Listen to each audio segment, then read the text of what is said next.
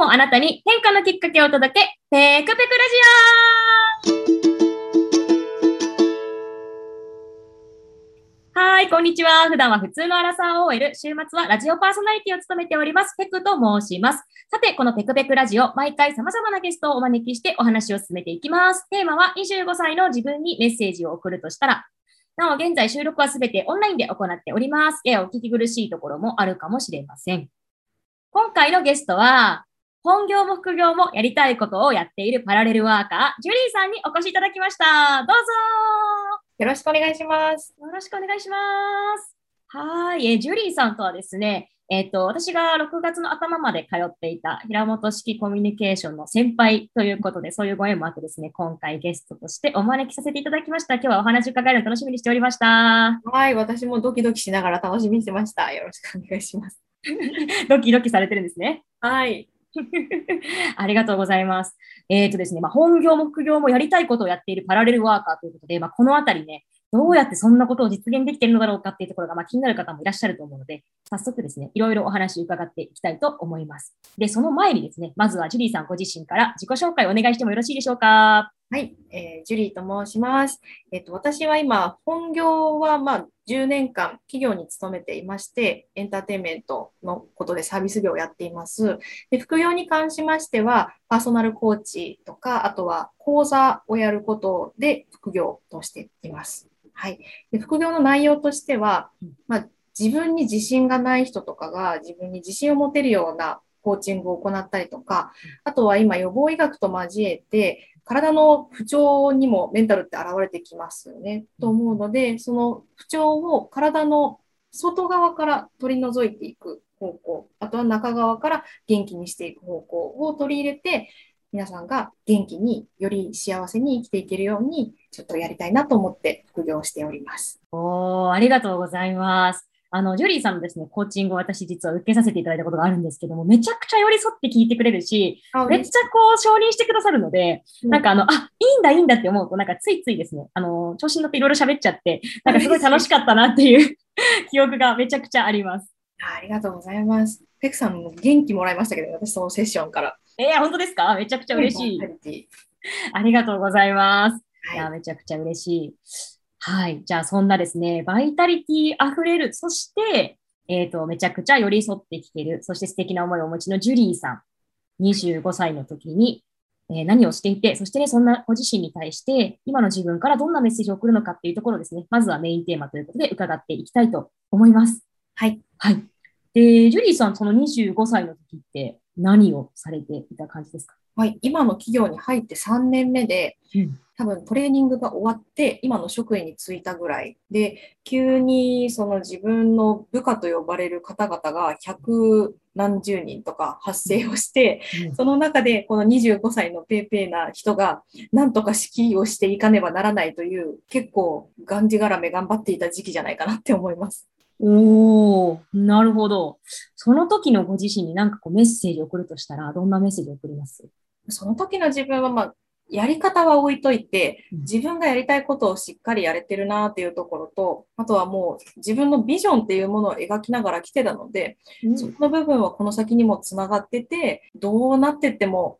いい方向に進んでいくよっていうところは伝えたいなって思いますね。おー、いいですね。どうなっててもいい方向に進んでいくよっていう、なんとも温かいメッセージっていうのと、あと、25歳の若さで、もうそのやり方はともかくビジョンがちゃんとあって、でかつそのやりたいことができてたっていうのがめちゃくちゃ素晴らしいなって思うんですけど、そのあたりはなんかこう、どうやってそういう風なジュリーさんに慣れてたんですかね？なんか自分で内省するのがもしかしたら小学生の頃から好きだったかもしれなくって、なんか自分って何が好きなんだろうなっていうのが、あ、みんなで何かを一緒に成し遂げた運動会が楽しかったぞってなったら、あ、チームワークっていいんだなっていうふうに自分で結論付けてたりとか、その結論付けが合ってたりとか間違ってたりはしながらもうん、どんどんどんどんそれが膨らんでいって、あ、うんそっか、自分ってこういうところが好きなんだなっていうところに気づいたんじゃないかなって思いますね。ああ、素晴らしいですね。めちゃくちゃじゃあ、昔からもう結構内省力を知らぬ間にこう培ってきて、で、その25歳ぐらいではもうすでにやりたいことがこうやれてるという、ビジョンに迎えてる感っていうのがちゃんとあったって感じですね。そうですね。まあ、高校生の時はやりたいことはちょっとわからなくなっちゃったんですけども、小学生とか中学生の間は自分の価値観をひたすら満たしていくところがすごく好きで、で、それが高校生で一旦わからなくなりつつも、また大学生の時に、あ、そっか、自分の価値観満たしていったらきっとうまくいくぞっていうところにまた振り直したので、うん。今のその25歳だったりとか、今の仕事が続けられてるんじゃないかなっていうふうに思います。うーん、なるほど。その、一回迷ったけど振り直せた？うんうん。は、その時こうなんかやられたこととかあるんですか？一回迷ってた時に何があったかなって考えると、ま周りの人のことを優先しすぎたんですよね。自分のやりたいことじゃなくって、周りが求める自分とか、あとは自分このままでいいのかなって多分思春期だったと思うので、そこで一回揺れちゃったっていうとこですね。いやー、このね、他人に求められる自分でいようっていうのは少なからずこう結構いろんな人が持っちゃう。でそれゆえに苦しくなっちゃうっていうのもいろんな人が持つ悩みかなっていうふうに思うので、そこでこう自分がいいと思うことをしようみたいな感じでこうまた振り振り直せたうんっていうのは、なんかすごい素敵だし、なかなかこうできないことだったりもするので、若くして気づいて本当にすごいなっていうふうに思いながら聞いてました。ああ、だったら多分幸せだったんでしょうね。きっとその時に何かすごく勉強してたわけでもないので、うん周りの環境的にうん気づかせてもらえたのかもしれないです。ああ、またま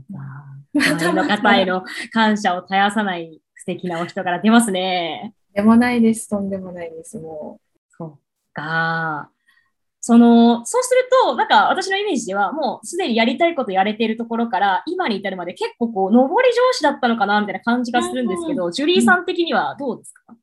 そうですね。まあ、生まれてから目立つのが好きだったりとかしたので、ずっとやりたいことはやってるとは思うんですけど、うん。小学校4年生で胃潰瘍になったりとか、あとは、えっ、と、高校生の時にやりたいことが分かんなくなったりとかっていうので、なんか、その、登ったり落ちたりを繰り返しながら徐々に上がってるのが自分の人生のような感じが振り返るとしていて、うんで特に私の人生の転機って何かすごく嫌だなって自分が思った後に来るので、そこで嫌だなって思ってこうもがいてもがいたのがうまくいくと突破できるっていう感じかもしれないです。うーん、なるほど。そうすると、その転機が、いろいろこう、これまで経験、うん、生きていく中で、うん。転機が、転機の後は必ずこう上がるっていうの分かってるから、その苦しい時に頑張れるのか、それとも、そう、なんだろう、他になんかこう、苦しい時にこう耐えるこう原動力みたいなのがなんかあったりするんですか？あ原動力はやりたいことをやり続けているのでうん、やりたいことができている幸せな自分がスタンダードなんですよね。なので、そのスタンダードじゃない自分が気持ち悪いんですよ。下がっちゃってて、あ、なんかすごく萎縮してて、口から出る言葉、なんかすいません、ありがとうよりもすいませんの方がたくさん出るとかっていうことが、まあ最近もあったんですけど、その状態でいるともうストレスフルだし、自分の取りたい動きもパフォーマンス全然下がっちゃうし、いや、これは本来の自分じゃないぞって思うところから脱するっていう感じです。ああ、なんと。あれですね。本来の自分をちゃんとこう分かってるからこそのだなっていう、うん、気どがしますっちかっていうと分かってるっていうより、セブンイメージが高く置かれてるのかもしれないです。今気づいたけど。セルフイメージが高い。うんうんうん。これ結構大事かもですね。ね、なんかその、自分はこれができる、あれができるっていう、なんだろうな、プライドの高さというよりは、うんうんあ自分が幸せでいる状態ってこういう状態だよなっていうのを描いて、それをうんプラスマイナスのゼロに持ってくるっていう感じですかね。うん、うーん興味深いですね。わかります？この感じ、探りながら喋ってます。ありがとうございます。そっか。ちゃんと自分の幸せな状態があって、そこの、わかった。そこが、まあ、そのメモリのゼロだとしたら、ちょっとこう、行き過ぎても、下がりすぎてても、やっぱちょっと違和感というか変な気持ちを感じるから、そうなると、ここの、このゼロの一番いい状態にこう、合わせていくみたいな感じですかね。かもしれないですね。あの、行き過ぎた時って別に体と心は全然悪い状態じゃないと思うんですけど、うんうん。あの、多分これもセルフイメージなんです。なんかちょっと大丈夫かなって思う時あるんですよね。こんな調子よくて大丈夫なのかなって思っちゃうっていう。で、その状態の時は、あの、ひひたすら周りの人が自分にとってやってくれてることなんだろうなって言って、感謝の気持ちを持つようにすると、ちゃんと謙虚に戻れるので、うん。ここは忘れないように忘れないようにはしてるかもしれないです。おー、なるほど。なんか謙虚なジュリーさんの裏側を知った今気がしました。いや、旗から見るとすごい自信家だよ、あなたって思われるかもしれないので、ちょっとこれもセルフイメージでしかないんですけど、うんうんはい。えー、なんとなんと素晴らしいお話がすでにめちゃくちゃ伺えているわけですが、まあ、ちょっとですね、せっかくなのでお仕事のことを伺っていきたいなっていうふうに思うんですが、はい、まあ、その最初に本業も副業もやりたいことをやっているパラレルワーカーということで、うん、えお話があったんですが、まあ、ジュリーさんがこうそうなれたきっかけとか、なんかそうだろうみたいな感じに思ったきっかけとかって何かあったりしますか？えっと、今の仕事自体すごく好きで楽しくって、もうやりがいも持ってやっていたんですけど、うん、やっぱり時間と場所に縛られる仕事だったんですよね。シフト制で回していたりとかするので、そうなってきた時に子供が生まれた後にちょっときつくなってきちゃったんですよね。で、自分の働き方って本当にこれだけしかないのかな、これ以外の世界そういえば見たことなかったなと思って、でもこの好きな世界を残したまんまなんとか見に行けないだろうかっていうちょっと欲張りな気持ちが働いて、じゃあちょっと見に行ってみよう。自分で仕事をする、生み出して、うん、と行くってどういうことなんだろうなって思ったんですよね。今やってる仕事って、あの、商品の生み出しから提供までを自分が全部やっているわけではなくて、うん、来てくださるお客様をおもてなしをするっていう一旦しか担ってないので、あじゃあその自分で何かを生み出して人の役に立っていく、価値提供をしていくってどんな感じなんだろうなっていうところを知りたくって、じゃあちょっと起業をしてみようっていうところの勉強を始めたっていう感じです。おなるほど。それ始めてから結構こうすぐ自分のこう思うようになっていったのか、それともこう今の形に至るまで結構苦労したのか、そのあたりどうなんですか？そもそも会社が副業禁止だったんですよね。なので、その副業禁止の中で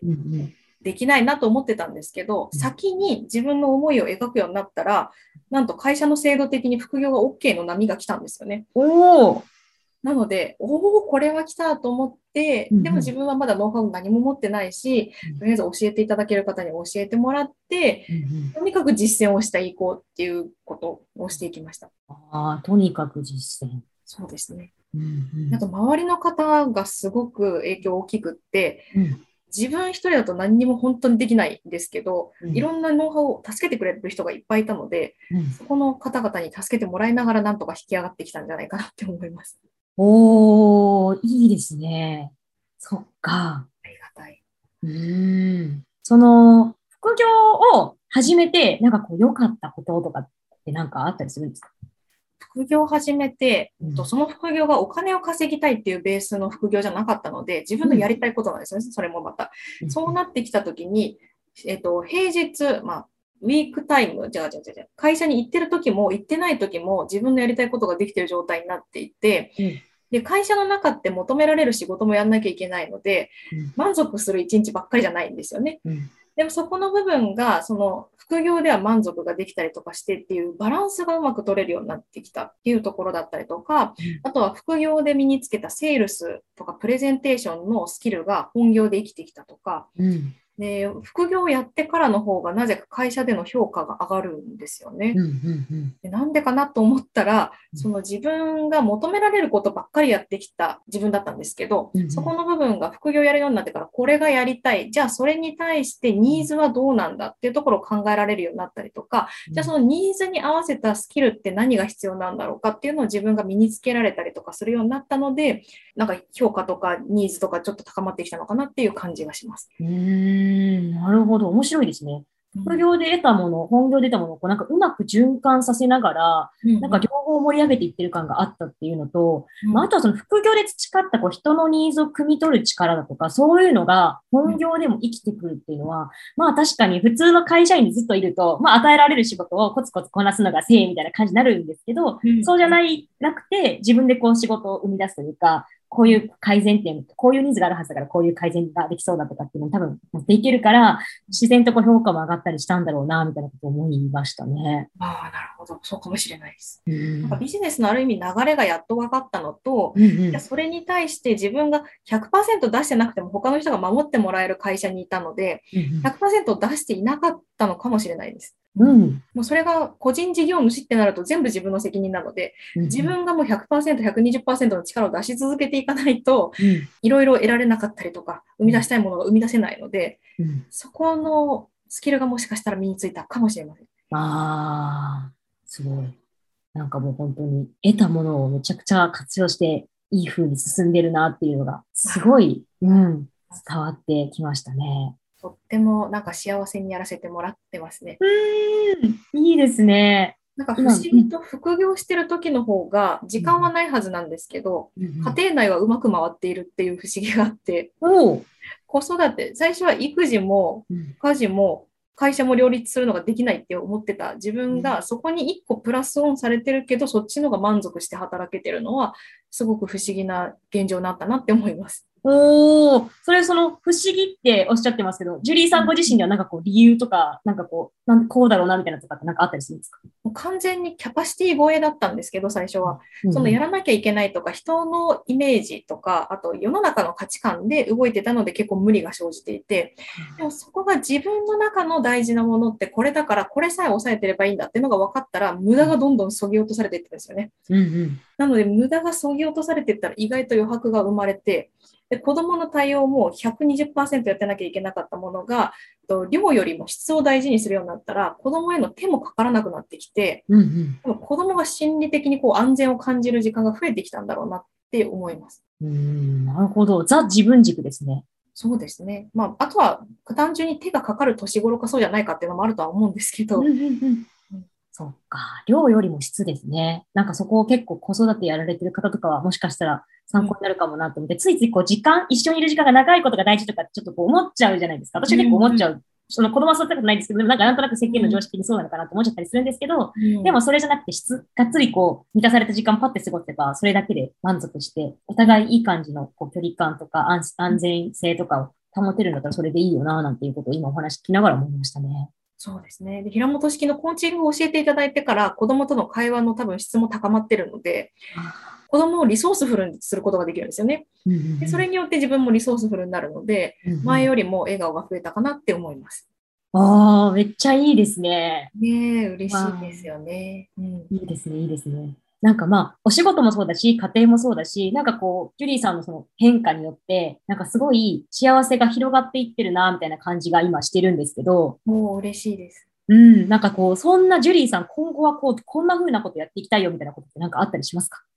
今後はですね、うんあの、今コロナ禍で不安なこと多いじゃないですか。うんその中で、まあ、メンタル的なところもそうですけど、体からメンタルが元気になることもやっぱりあるんですよね。うん。なので、その2つってすごく作用し合ってるので、そのどっちからもアプローチできるパーソナルコーチになりたいなと思って、今、一生懸命作り上げている最中になります。おー、いいですね、いいですね。なるほど。確かに、その両方できる人ってね、なかなか、こう、片方だとできる方がいても、両方ってなると結構いないのかなっていうふうに思うので、うんね、その体も心も両方元気にはいな。りたいっていう、なりたいとか、そこに興味があるっていう方は、ぜひジュリーさんとつながっていただけると嬉しいなはい、嬉しいです。思います。Facebook の URL に貼っときますね。はい、ありがとうございます。はーい。何かあと言い残したこととか伝えたいことないですか？いやー、ペクさんの話の引き出し方がすごい上手で、に、なんか流れるように話してしまいましたが大丈夫ですかって思ってます。めちゃくちゃ大丈夫です。きっとですね、あの、刺激になったり励みになったりしてる方、そして参考になったなっていう方いっぱいいらっしゃるんじゃないかなっていうふうに思ってます。いやー、そんな風に言っていただけてありがたいです。ありがとうございます。いえいえ、こちらこそありがとうございます。はい。ではですね、来週も引き続きゲストの方をお招きしてお話を伺っていきます。今日のジュリーさんのようにとっても素敵なお話を聞かせいただけると思うので、ぜひ楽しみにしてみてください。ジュリーさん、今日は本当にありがとうございました。はい、ありがとうございました。Answer it. You need it, answer it.